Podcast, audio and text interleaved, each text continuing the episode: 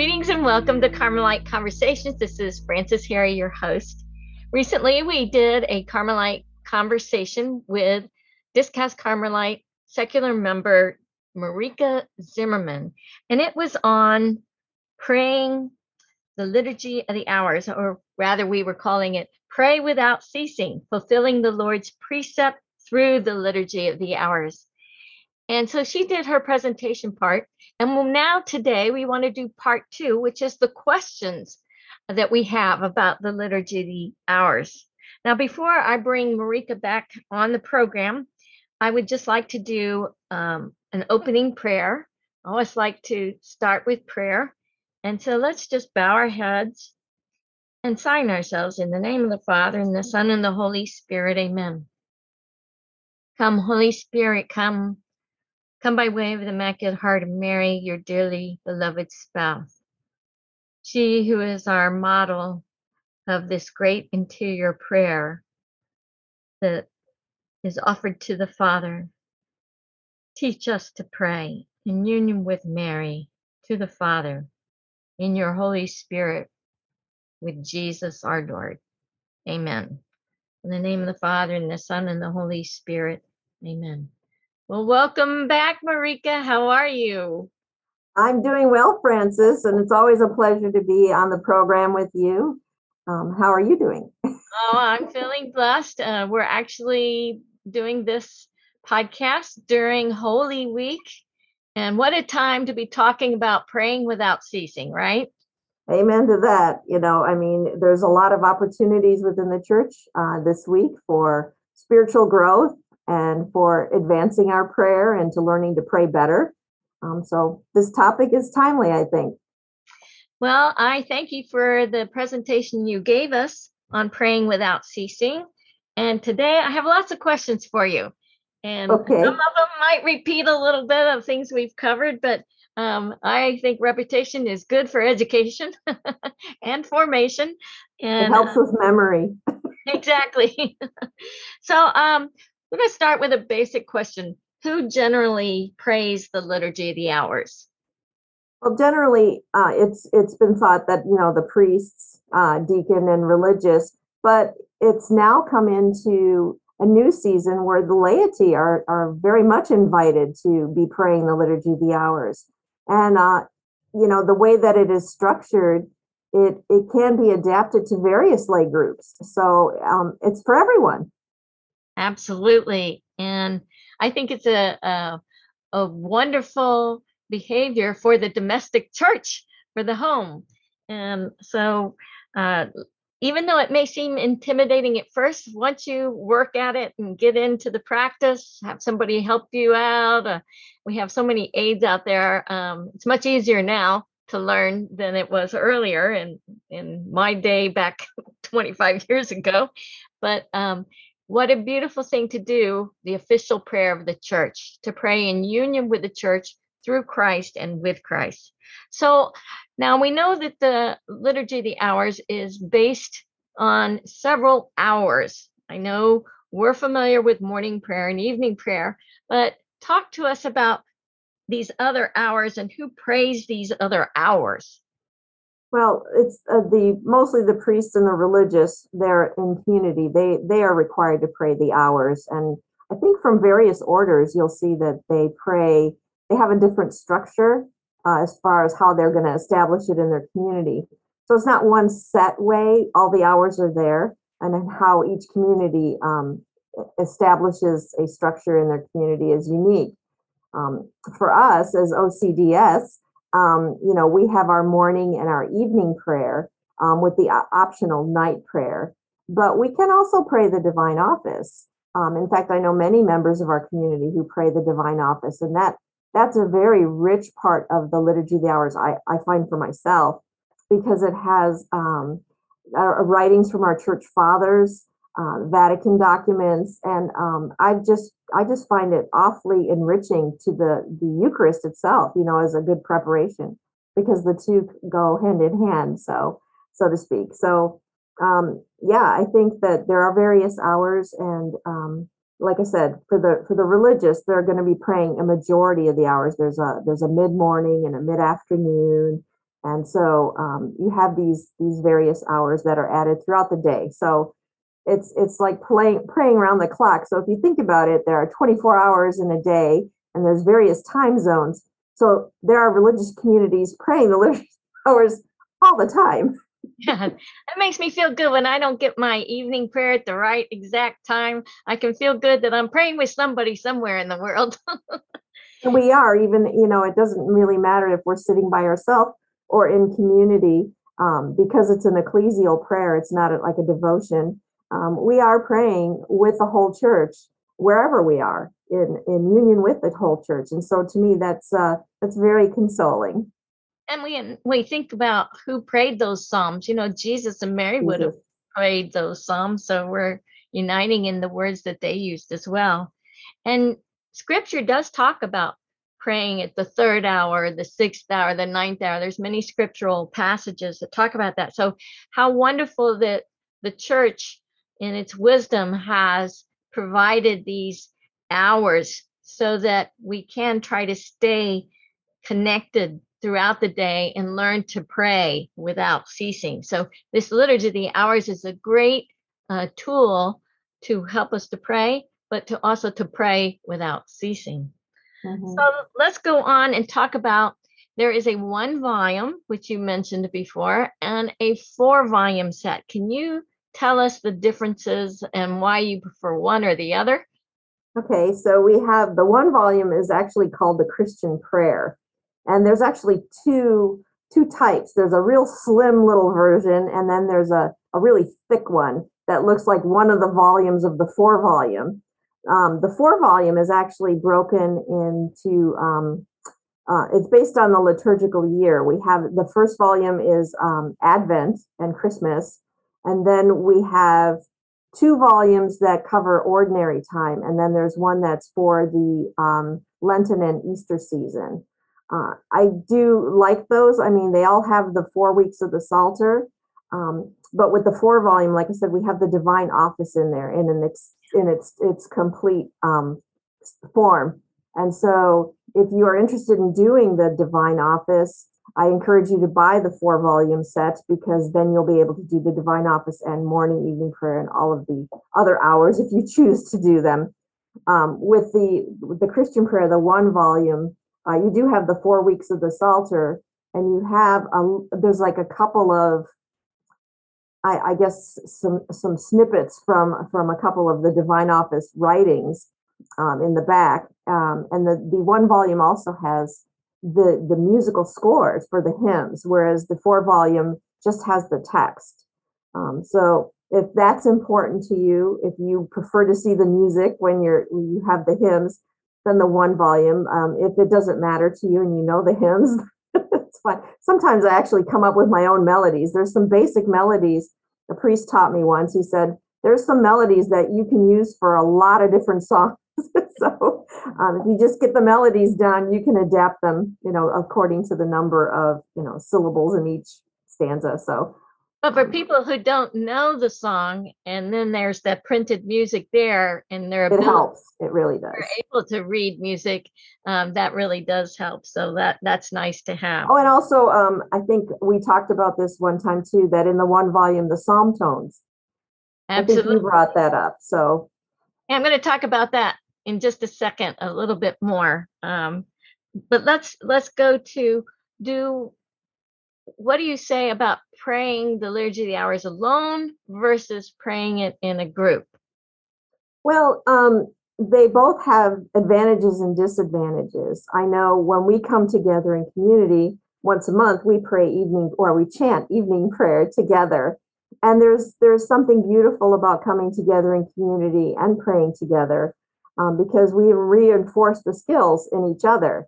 Uh, there are some people who are just kind of just beginning the journey and they need a lot of help trying to find where they're supposed to be and to get that rhythm because there's a beautiful rhythm um, in the, the liturgy of the hours when you you've really learned how to pray it well um, and and that takes time and it takes practice. And it can become frustrating in the beginning when you're just trying to learn how to flip through the book and okay do i have the right prayers did i miss the glory be and all that. And and so getting those right things in the right place, but it does require practice. It does require discipline. So when you're first learning, a group is very advantageous. However, um, praying alone is also good because there are times when the Holy Spirit is working in you and is trying to teach you something and bring something to light for you. And so when you're alone, you can take those extended pauses. Um, perhaps there's a scripture reading and it really touches your heart. So you want to go look that up in your Bible. And you can do that when you're praying alone. But when you're in a group, you're following the cadence. And so you have to keep going. Um, so like I said, it's there's advantages and disadvantages to both. All right, well, let's talk about now that what we just wrote, brought up a few minutes ago about the reciting, uh, where we speak or read the um, prayers versus the chanting of it. Uh, give us your insight on those two aspects of the Liturgy of the Hours. Um, well, okay, with regard to uh, chanting, um, there are various communities that chant it a little different. So if you uh, visit a community and they're doing it different, um, just recognize that that's that's a that's uh, something that they've adopted that fits their charism and that's working in their community. There's no right or wrong way to chant it. I mean, I've experienced different types of chants in uh, different groups. Um, you know, it it does lend itself to that uh, that notion of when we sing, we pray twice. Yes. So there's a way to really enter into the prayer. It does something to the soul um, in a way that when you're just reciting a prayer or praying a prayer vocally uh, with just the words, um, that that's good too. Um, but you know, with the chanting, it helps us to understand rhythm a little bit better. I think and I think that that's that's where we get that discipline of the rhythm of the hours with the chanting. So I also think it helps us to be more contemplative because it slows the speech down because Correct. you're yes music, and so there it, it, it stretches it out some. Um, hence, it will probably take a little bit longer time um, but if you're not just checking things off the list and you're really trying to pray, you're not concerned about the time element. And so, um, yes, uh, chanting is so beautiful. And in fact, in that one volume where you were talking about the psalm tones, that whole section is an instruction about how to put different parts of the liturgy, the hours to music. So some of the canticles are there. Um, how you chant the invitatory psalm. Um, and so there's a lot of instruction that that really helps people in that section. And I might also add that there is a app that you can get for your phone, for your cell phones. Um, it's called Breviary Tunes. And so if you don't know a hymn and you're not good at reading music, then that app, you can find your song on the app and sing along with it and um, or or use it as a teaching tool so it's very helpful. Another so, another resource on the learning how to do a hymn um actually i actually went to youtube and there's a priest who has been uploading um, music from morning and evening prayer. I forget his name um, but i just would put in the the name of the hymn and from the liturgy of the hours and some of his hymns come up so there, there's ways to find the melodies and then just learn the tune um, if you're not familiar with them. All right, very good. All right, so and we know uh, the one volume is is cheaper to get um, and easier to carry around, and um, you don't have to keep moving things around. Sorry about that interruption there. We had a little talking happening there. I don't know what that was. um, uh, but the four volume, you know, you switch out to the seasons and it's so much richer. There's so much more of a feast available in the four volume. So um, everyone gets to decide on, on, on that, what they want to do. And, it, and if you are trying to learn uh, how to get through the pages and stuff, there, there are things we're going to suggest here in just a little bit, but let's, let's talk about, um, yeah, let's talk about the challenges that people have in praying the liturgy of the hours and and of course one of them of course is how intimidating it can be to turn pages yes and so um, if you are familiar with how the book looks itself if you've actually picked it up i know in the four volume Um, we have an assortment of ribbons, and I love I love the colors of the ribbons, um, but I associate them, and it really helps me to organize my breviary in a way that that I can use it quickly. So I'm going to just share with you um, just a little trick that I've I've shared with many of our aspirants. Um, we always begin our day with the invitatory, and so you can think of as the sun coming up. So I put the yellow ribbon right where the invitatory is in my breviary. I mark it with yellow. I also use a yellow tab that I put on the Canticle of Zechariah, so that I know that that's morning. That's right in that middle section of your breviary. Um, so then with our, Excuse pardon me. You're talking about the one volume right now, right? No, actually both. Oh, both of them have it in the middle. Okay, I wasn't Well, remembering.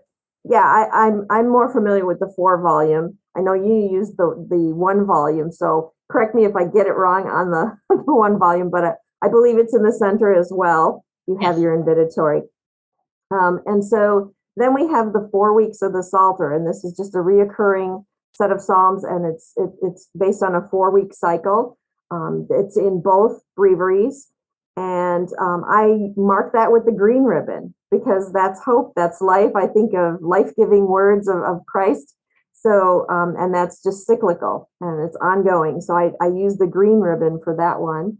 And then I use um, the uh, purple or lavender color ribbon to mark um, the, the liturgical season. So we always have um, like a special set of readings, and that's usually in the front part of your breviary.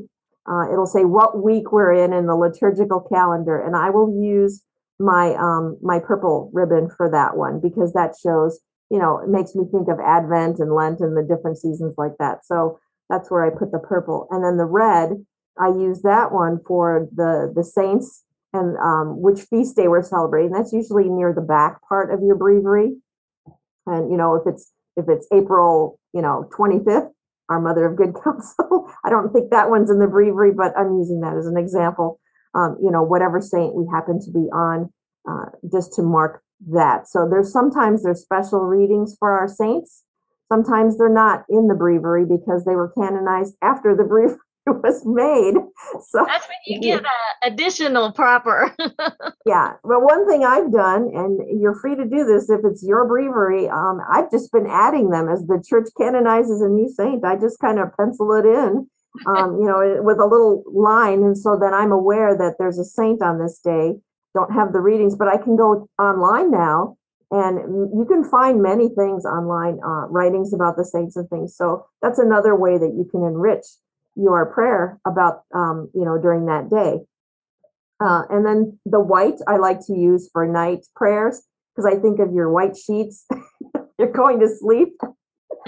and um, the blue I, I usually just put in the commons in the back, the common of the Blessed Virgin, um, you know, the common of, of priests, you know, and um, bishops and, and that thing. So sometimes we that's another whole area. I'm, we're not going to focus on that because that's uh, that'll take another half hour or so. So that's basically what you can do with your ribbons. And also in the middle section, um, because we have, like I said, in the morning, the Canticle of Zechariah, and in the evening, we have the Magnificat. Both of those are in the middle section of your book. Um, in the four volume, uh, we also have the Te Deum, which we pray after the divine office um, for feasts. And so I marked those with just like regular office tabs yellow for Zechariah because it's morning, blue for Mary, and then green for the Te Deum, which to me is life and hope. So I just use little things like that, um, little helps, and it makes it much easier to be flipping back and forth then. Because once you understand the color structure and what you're looking for, um, you can you can easily uh, navigate through the the breviary. Yes, I think that color coding and tabbing is very helpful. Um, I think a lot of people will benefit from um, how you've done that. So thank you for sharing. Oh, and another another little clue that most people don't realize because they usually have to get a um a little book like that tells them where we are in the the um in in this liturgical cycle. I've never I haven't used one of those ever. And the reason I've never really needed it is because well we have church calendars that usually tell us, you know, where we are, uh, what week of the the church cycle we're on. But in the front part, like I said, the part that you would mark with your purple ribbon, um, as far as which liturgical week. On Sunday, it'll tell you um, which week of the Psalter you are starting. So when you are in um, the evening prayer one for, you know, getting ready for Sunday, it will say Psalter one, Psalter two, and you'll see that little marking. So you can go and put your green ribbon there, and then you automatically know, okay, we're starting this week of the Psalter. And it's right up front, it's already in your breviary. Well, thank you for bringing that to our attention. Some people might have missed that. And you know, also about this this page turning, it it can be really frustrating, especially at the beginning. I remember working at it very hard um, at the very beginning. But now um, we have some apps for your cell phone. Um, it's iBreviary, and you you know of another one, right? yeah, Um, the Un- uh, Universalis, I think it is. Right. And so both of them have it. And then just different orders will put their um, liturgy of the hours online as well. And Bishop Barron um, is now putting out a liturgy of the hours where there's no page flipping. It's a monthly subscription. I think it's like seven dollars a month. I haven't. It, it's so new. I haven't uh, gotten it. Um, but some people may find that very helpful and you know uh, he was suggesting it might be helpful for families or groups and so it'll be interesting to see how uh, that helps out but i encourage anybody who's just beginning um, others have been through this and they know how complicated it can be so if you're new at it and you are with somebody who does know how to do it sit beside them and you know flip pages as they flip them and ask them for help and you know their charity will be there to to help steer you through um, all of the pages so. And it also helps to have some understanding about the structure of um, how this is put together. So we know that uh, morning prayer is like you know praise and worship you know to start your day sanctify your day. And then evening prayer i think of in terms of thanksgiving and uh, the petitions for all the is- issues from the day. But there is a uh, a format that is followed. And if you understand the format then um, it makes it easier to understand uh, where to move in the book. Would you care to go through that format briefly for us Um, like I mentioned, um, the day begins with what's called the invitatory in the middle section.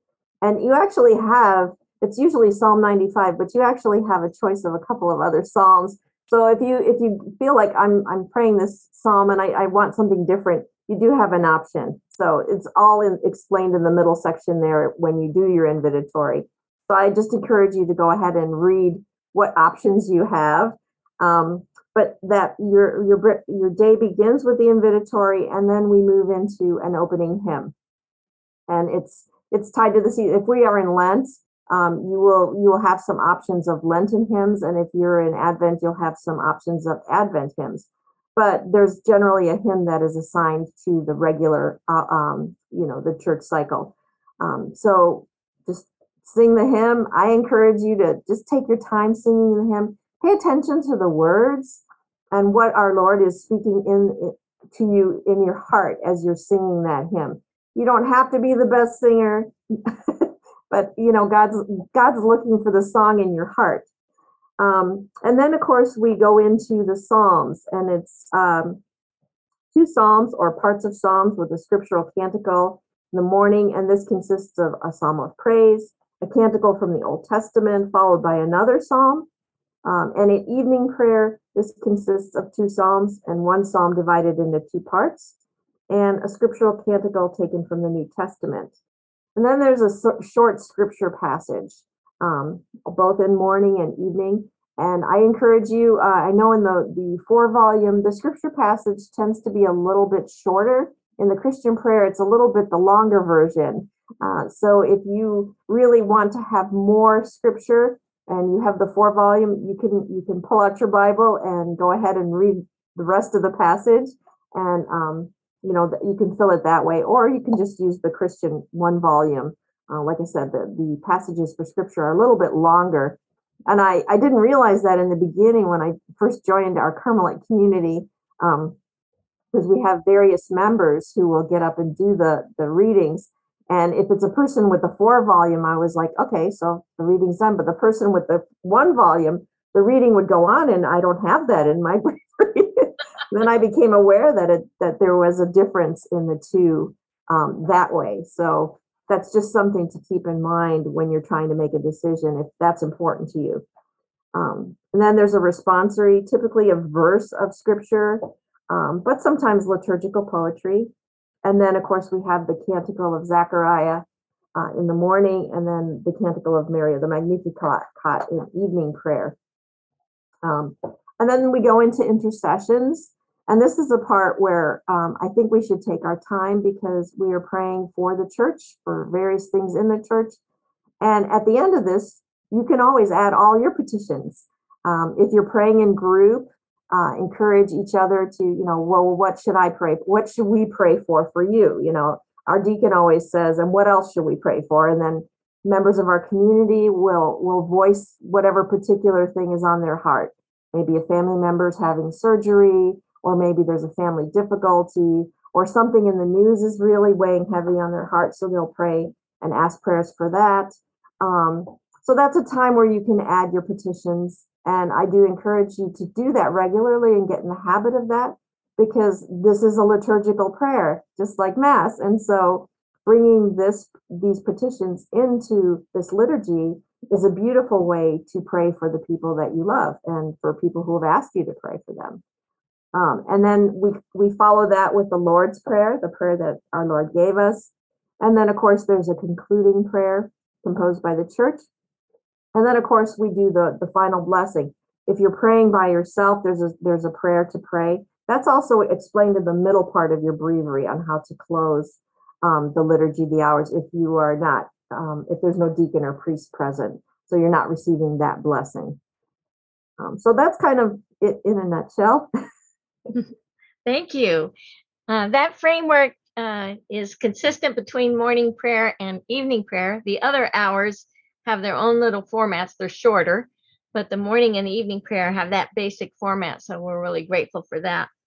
Now, sometimes uh, one of the biggest problems, you know, we're talking about getting all the page turning and stuff, but what if you're just kind of lost regarding what day you're supposed to be praying, what week, what season, and it's complicated even further when you have a Carmelite proper of the Liturgy of the Hours that has, you know, specifically the Carmelite saints that you're um, wanting to celebrate with. So, uh, what what do you suggest for that? Okay, like I said, I gave the little clue earlier. Um, so, if you can find out what week we're in in the liturgical calendar, hopefully you're going to Mass on Sunday. So, if you know what Mass you celebrated on Sunday, what part of the cycle you were in, and your bulletin will tell you. can look at your church bulletin. Um, you can also look it up online. You can go to the U.S. Catholic Conference of Bishops to find out where we are in the liturgical cycle. And then in that front section of your breviary, you look for this is week one of Advent, or you know, this is week 17 of ordinary time, depending on which volume you're in. Um, so you can go there and then like I said, go to the start of the week and it will say where you are in the Psalter. Mm-hmm. So then you can set the green ribbon.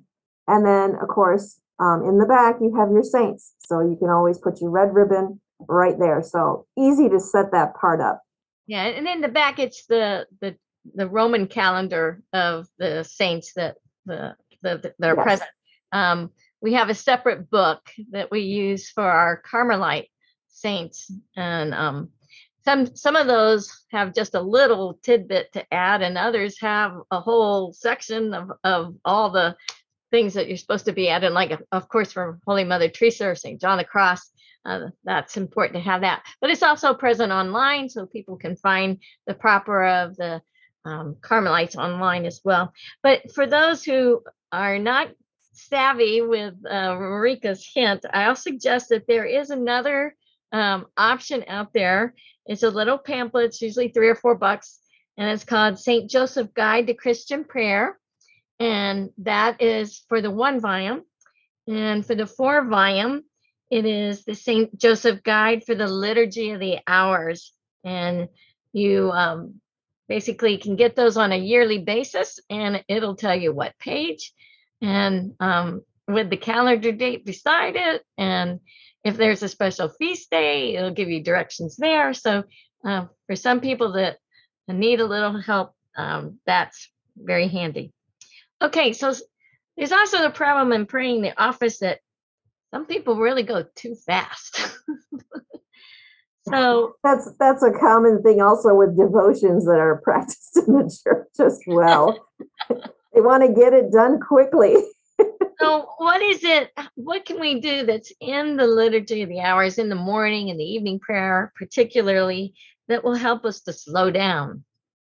Well we can we can take um, sacred silences you know in between. We can uh, as we finish uh, one of the psalms and then we go to the antiphon we say that we say glory to the father and we say the antiphon we can take a pause. There's always like a, a psalm prayer um, read read the uh, the psalm prayer slowly um, reflect on it let it let it really just enter into your heart um, because it is a prayer.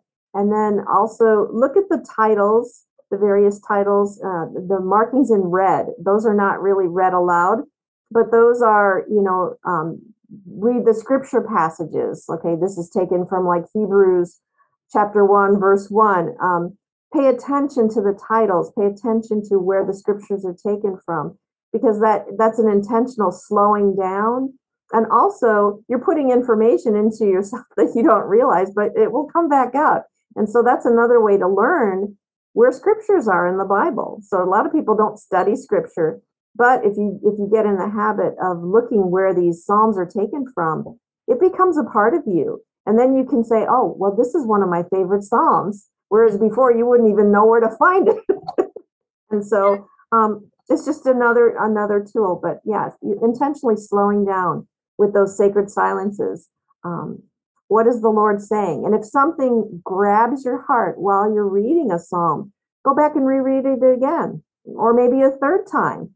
Um, and I sometimes keep a, a notepad next to next to me when I'm praying in the morning, especially when I'm doing the divine office, if there's something that is really coming to mind that that the Lord is really want, wanting me to focus on that day, I'm going to write it down because that's something you can take to your prayer times, you can take to mass, um, because each one of us is being formed according to God's will and purpose. He has something that He wants to teach us each day, um, but most of the time we're not paying attention.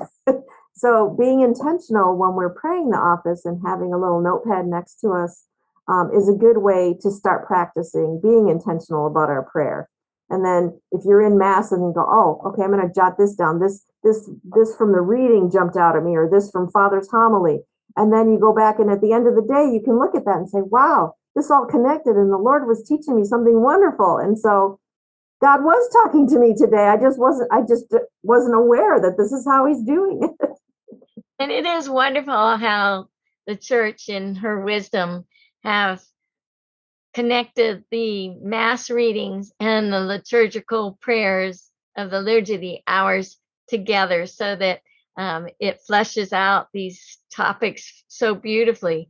And to that point of sacred silences, it's also time to just pause and listen because sometimes that's when the Holy Spirit is nudging you and bringing your attention to something. And those titles and those um, the italicized scriptures that come before the actual psalm. Um, they also help you uh, focus on, it helps you direct your focus on what that psalm is about so that you're you you've kind of been prepped to, to for where it's going and um, i always think it's helpful so sacred silences very important and so carmelite right yes exactly. contemplative All right. So um, we talked about um, the Carmelite proper of the liturgy, the hours, um, as far as knowing which saint to celebrate. We have the saints that the church is establishing for different days of the year, but um, each order has their own proper um, with saints in particular that they're celebrating. So um, if you are a third order Franciscan or, or Dominican, um, then you'll have a different proper with different saints, and certainly you want to honor the saints of the order that you're related to. Um, so now the next thing is distractions. Lots of people have distractions in prayer in general, but also while praying the liturgy the hours. And of course, turning pages, flipping ri- ribbons, uh, knowing what season we're in, those are distractions. But now let's talk about the distractions that are happening in your mind, even if you know where everything is and you're praying along. Okay, I'm going to read something from Saint Therese on distractions. Okay. Um, it, this is this is from um, this is just a quote, and I, I don't know exactly where I found it, but I wrote it down when I was dealing with distractions in the beginning, really a lot. And she says, a novice was grieving about her numerous distractions during prayer, and she says, I too have many. Um, but I accept all for the love of God, the good God, even the most extravagant thoughts that come into my head. And um, so I think that when we're first starting to pray and we get these distractions, um, to just acknowledge them, they're there. Let the Lord know you know that they're there and bring that, start with that. You know, Lord, I'm struggling with this distraction. Don't try to fight it because the more you fight it, the worse it's going to get. Just accept the fact that distractions come to all of us. We're just going to plow right through the best we can. God is permitting it for a reason. And just like Therese, you know, she had them too. Great saints had them. And I think that, you know, if we take the right attitude with regard to distractions, um, it'll it will fare much better in the long run um, rather than trying to just kind of take control of the situation. I think surrendering to it and allowing uh, the Holy Spirit to work in us and just it, it makes us humble before God. We're we're His little children, and so you know, little kids get distracted easy. I mean, if we if you are a parent or have been a parent, you you know this with your little children when they're small. You're trying to teach them something or show them something, and they're already looking at something else. so I think that that's just part of the process of growing. Um, so just bring them before the Lord. He knows they're already there, and just it's a sign of showing our smallness before Him, and then just plow through. Just do the best you can. I like that you pointed out it can help you grow in humility. And Yes. so, how important it is to ask the Holy Spirit to help you pray your liturgy of the hours. Like I know Teresa of Avila always said, always start every prayer with the sign of the cross and asking the Holy Spirit to help, right? Amen to that. and the other thing about distractions is um, it's an opportunity to grow in the virtue of perseverance because if you stay with the distraction, you're going to be off. But if you're going to fight it and try to come back and not be upset with yourself, just accept your your humble state that you're a distracted person right now. um, but you've come back, then you've won the battle. It's, it's when you stayed in the distraction that you're losing the battle. So if you have to fight this a hundred times in one minute, then just think how many battles you just won and how much growth in perseverance that you've had. So It's a very, you know, like Saint Teresa talks about that determined determination, just just plow through. yes. So and, and you need that determined determination when you're first learning how to pray the liturgy the hours. You really do. but That's, that's a lot of act of the will. I mean, to really, you know, to um, say, I'm going to do this. This is something I feel I'm called to do, and no matter what happens, I'm just going to stick to it. You know, and just maybe it didn't look pretty the first few times you did it, but you you made a commitment and you honored it, and that's what God is looking at: the fact that you followed through. Um, and I think that that's important.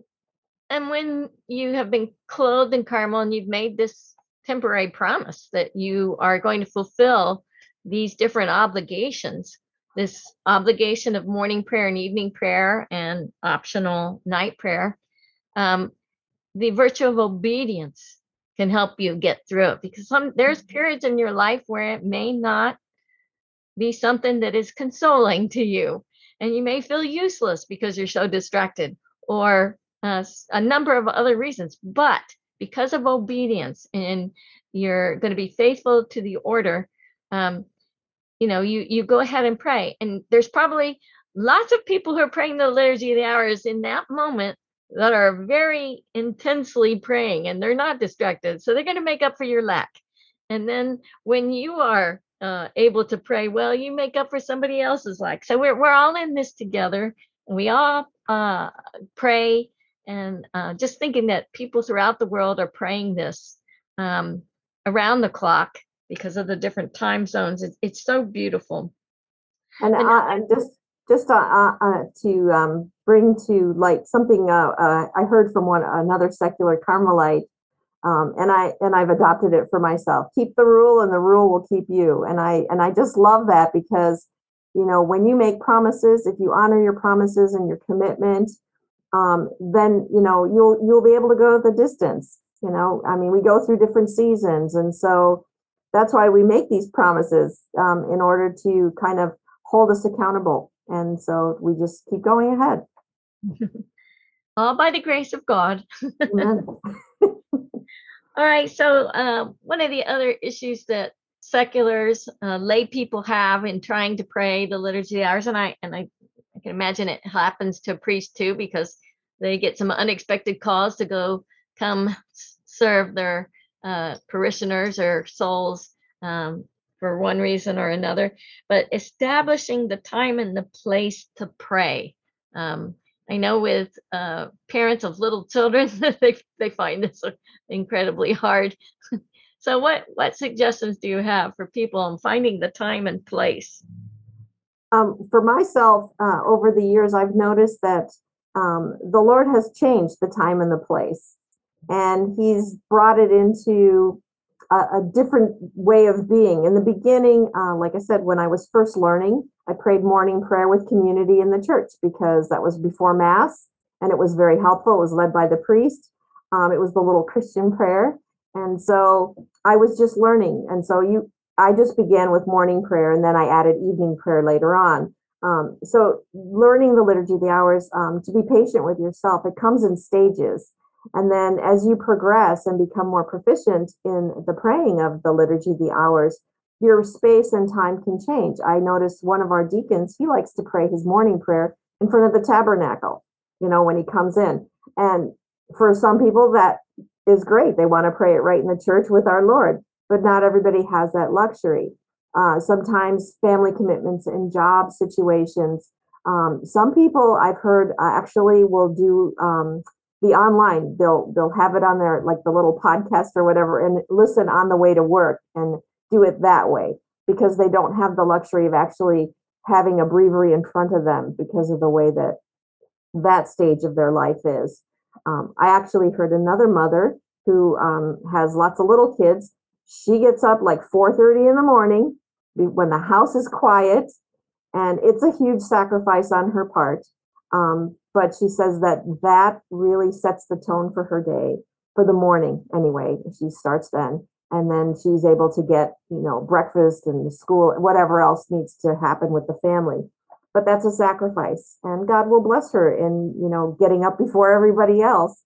And um, so other other things um, if you if you have like a prayer altar in your house a little place that you've established with your family as a place of prayer um, if you start praying in front of it regularly your family members will say oh this is a prayer place mom or dad is praying okay so then you are actually witnessing faith to your family members and yes, you might hear noise and it might be a little distracting. Somebody's running through the room or something.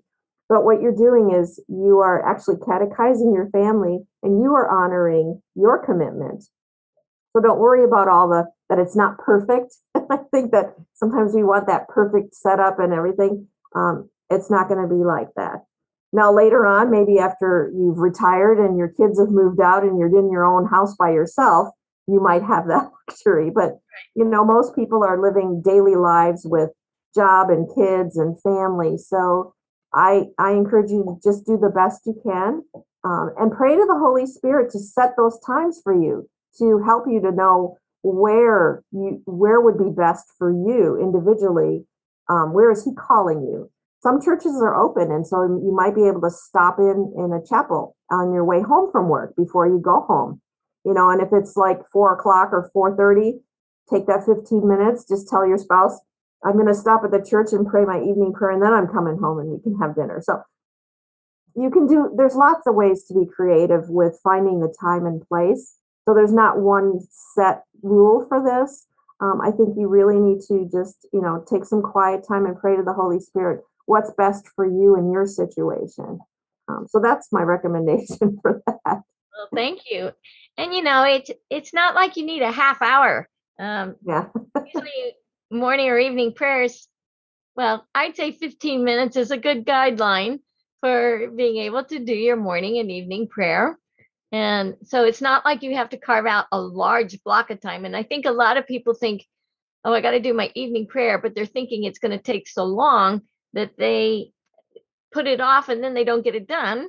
So you got to think, okay, if I just did my evening prayer during all the commercials of a TV show, that would be 15 minutes, wouldn't it? Because commercials last forever now. Now, I don't say play your evening prayer during a TV show. I'm not saying that. I'm just saying we waste a lot of time with commercials and TV, right? So, I mean, 15 minutes, just step away um, from everything for 15 minutes let your spouse know you know i just need you to watch the kids for 15 minutes or you you watch the dinner on the stove for me for 15 minutes or you know whatever it is you might want to um, think that before you walk in the house i'm in the driveway i got 15 minutes i'm going to pray it here before i walk in uh, you got to be creative sometimes um, sometimes when you if you're leaving work you know, when you go to the parking lot, if your parking lot, and I'm saying this if it's a safe place, you know, and not all parking lots are safe. You don't want to be sitting in your car for extended periods of time. But if you're in a place where you just came out of work and your parking lot in your area is relatively safe, sit in your car and do it for 15 minutes before you actually drive home. Right. You know, just kind of conclude the day of work and then with that prayer, and then you can clear your mind and then be be ready to, you know, um, enter into your family situation when you get home. And then that's not like hanging over your head going, oh, when am I going to fit this in? Because I have all the kids are screaming and they want me to do something, you know, and so. Right, right. Um, yeah. You know, so we basically, we have to have holy flexibility um, and we have to be creative. Um, and God understands what we're going through and um, he honors our intention, our will. And I know sometimes we're feeling very rushed, so we're going to try to hurry through it. We'll probably pick the shortest invitatory that day when we're in a rush. Or, you know, instead of, you know, those um, optional um, psalm prayers, I, I was told by a priest that that was an American thing, that the, the publishers in America added those. But over in Europe, they didn't have these additional psalm prayers after. I the, love the psalm prayers. I mean, for nice. me, it's yeah so beautiful but you you also can know that those are optional and so if if you are feeling pressed for time you can forego those psalm prayers uh, because the official liturgy the hours um, that's not required okay and there's also a few other shortcuts if you read the general instruction of the liturgy of the hours there's also a few other little shortcuts that can happen when you're praying alone as opposed to when you're praying in a group. Um, I think correct. with the Psalms, you can pray the antiphon at the beginning and you don't have to repeat it at the end. Uh, I always like putting it at the beginning and the end. It just kind of completes it for me. But uh, that is one, I think, of the options. Now, I also might put out here that there is a new translation that is in the works. I'm not sure when it's going to get done, but I know it's um, being translated into several languages um, as we speak. So, uh, in the next year or so, we might be getting news of a new uh, version, edition. And this is the church continually uh, making improvements um, to help us to pray without ceasing these liturgy of the hours. So, don't be surprised if you see a new edition come out. So, what do you think the liturgy hour does um, in helping people in their prayer life in general? Can you comment on that, please? I think that it's it's um, really just gets you into the the practice of praying. I think one of the things that I experienced when I was a young mother uh, and I was in a parish, and um, Father would have he started these little prayer groups in the evening. And one of the things I noticed, there was one gentleman who could really just pray extemporaneously. He just could praise the Lord and pray extemporaneously and a, a, lot of the people including myself we were we had some formal prayers we had memorized we really didn't we didn't feel comfortable when somebody said, Would you lead a prayer? You know, or you were in this kind of setting. And so I think with the liturgy of the hours, it really helps you to develop a prayer life. If you've never had a prayer life before, I mean, a lot of people are like, okay, I'll have three minutes. Good morning, God. Okay, bless my kids, my, you know, and we're off to the day. We're running now, you know, and they don't give another thought to prayer, um, except maybe meal time, you know, where you say, bless us, O Lord. And then, of course, maybe they'll say in our father as a family or you know they're at they're at a family gathering. But really uh, my experience has been is i've noticed a lot of people are not comfortable in praying. They don't know how to pray. Um, so i think the the liturgy of the hours is a wonderful way to practice prayer and to become comfortable with prayer and so those words that you're you're praying the the psalms and everything make that part of your you you become the prayer and so what you take in, it's going to come out, and you will be able to learn how to pray comfortably, just, you know, from your heart to Jesus. Right.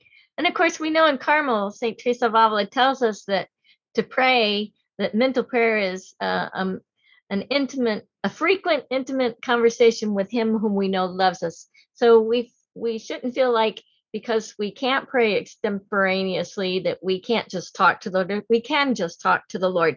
But I think through the liturgy of the hours, there's um, there's concepts that are introduced to us, and there are ways of wording things that that help us to understand um, the kinds of prayers that strike the Lord's heart deeper than others, maybe. Um, I also think that the liturgy of the hours helps to get us living the church year, that we're in sync with it rather than outside of it. Um, that that we yeah, the entering in. Yeah, I think because a lot of people are don't go to daily mass. They they usually just go to church on Sunday, and so the amount of readings that you're exposed to, um, the uh, you know the concepts of what what the priest is teaching in his homily, um, you're getting you're being fed once a week I'm like, how hungry is your soul? you only ate once a week. How hungry would you would you be? You know. So I'm thinking we we need to feed our souls, and I think the liturgy of the hours is a beautiful way to do that. And so then the Holy Spirit can work with what we have, what we're taking in. That reminds me of an adage I heard prayer is to the soul what air is to the lungs. Yes. you want to be alive and kicking, you need to be praying. A lot of souls are very hungry. They're starving. Especially in this day oh. and age. Oh my Lord, help us. um, I think this is a beautiful awakening that we're seeing um, the Liturgy of the Hours uh, being more and more accessible to the laity in so many different ways. Um, so that can only um, bring about a transformation in you know people's lives um, and help open up some understanding that they perhaps didn't have before. And I know you touched on this a little bit already, but just if you had any other suggestions on how the liturgy of the hours influence your experience of the holy sacrifice of the mass i think it brings about um, the whole picture you know it's because it's it's they're parts of a whole uh, jesus prayed the psalms um, but I think it's a good preparation for the holy sacrifice of the Mass. Um, I think that one of the things that I've noticed, and it really bothers me, um, and I'm and more and more sensitive to it, you know, we need to prepare properly for this most sublime gift of Jesus in the Holy Eucharist. And, you know, rushing in after Mass, the entrance hymn has started and just plopping down in the pews. Yes, I know, I understand people are late sometimes but if we get into the habit of always just, you know, showing up right when it starts, we're not properly disposed. But Jesus wants to give us so much of himself. And you receive what you believe you receive and, and, and what you're predisposed to receive. God can give you so much more when you've properly prepared. Um, you know, the sacrament of confession, um, taking time to pray. Uh, in Medjugorje, and of course it's it's still under uh, it's not been approved yet by the church, but um, the messages of Our Lady in Medjugorje, one of the things, and she talked about preparing properly for Holy Mass to, to arrive at least 15 to 20 minutes before Mass so that you can have time to recollect yourself and to to really prepare and, and, and come before Jesus you know, with with with humility and just like, okay, these are this and address our Lord and in the way that He needs to be addressed. Um, you know, so if you're just rushing in, you're not preparing. But the liturgy of the hours, I think, um, gets us into the habit of prayerfully entering in to our prayer with God. And then, of course, with the readings and everything, they all connect. Um, but we're more mindful, I think, when we enter into the Mass. You know, um, when you show up, I like to do my my mental prayer the 30 minutes before Mass. So I always show up, you know, about half an hour before Mass. So I can take because Carmelites are required for that 30 minutes. And I found for me, right before Mass is the best time for that. Um, so it all it brings everything together. And I encourage other people to do that. If you can get to Mass early, 15, 20 minutes, you really need that time of preparation. And then you can reflect on what you what you prayed in the morning prayer, depending on when your mass is, of course. Some people have it before the morning prayer if they're going to like six o'clock, depending on where they live or their work schedule. But um, at my parish, I know there's a lot of people that stay after Mass because they've just received the Eucharist, and Mass seems to end so quickly after that. I'm like, ah, they want to stay and sit with Jesus, and so that's when they do their time of prayer. And uh, I just love uh, looking around and seeing how many people are sticking around. It's it's just really beautiful. If, if your church allows that, I know some parishes, uh, there's people who like to lead the rosary, and so the silence is interrupted. And so, you know, depending on what your parish practice is, uh, some have the rosary before, some have it after. So I think, you know, just kind of adapting yourself to whatever your church is doing. Um, I know well, the, the church I attend, it's it's quiet before, so that's where I take it. Yeah. And I think when you're praying the liturgy of the hours every day, morning and evening prayer is what I'm talking about in particular, since that's the main requirement um, for the liturgy of the hours for the Discalced Carmelite seculars. Um, it, it helps us to get involved in the universal church, the universal yearnings of, of hearts throughout the world, throughout time. And, you know, when I first was learning that liturgy hours, I, I it, it, taught me a lot about praying beyond my personal concerns. Um, of, of course, we're going to pray about our personal concerns, but now I can have a silent but fruitful apostolate by praying for others. And it's already laid out for me, so I don't have to think about it.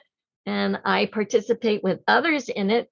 So hopefully, um, you know, the fruits we won't necessarily see them, but we can, in faith, believe that the Lord is hearing these prayers and answering these prayers according to his divine will. So, wow, we've talked about a lot of different things. Um, and I think you brought up some really helpful suggestions for everyone, um, even seasoned uh, prayers of the Liturgy of the Hours. And I just want to issue a spiritual challenge to our listeners if you don't already pray the liturgy of the hours, pick it up, try it. Uh, there's lots of apps that you can follow along or get on YouTube and do it there. Um, or find a, a, prayer buddy that'll help you out. And if you already do pray the liturgy of the hours, think of how you can improve how you pray. Maybe inject more of these sacred silences. Um, maybe it is um, trying to get in a more quiet place to do it. um, maybe slowing down is a big one. Yes, yes, absolutely. So I mean, there's there's different ways we can improve it, and I know in your presentation you talked about once a year reading the general instruction of the liturgy of the hours um, to remind us about some of these things because we can get in our habits and our routine and forget some of these little things. So you've brought a lot of things to the fore for us, and I so appreciate you coming on now twice in a row to um, help us, uh, you know, touch on these things for the, for the liturgy of the hours. And I'm so grateful that you came.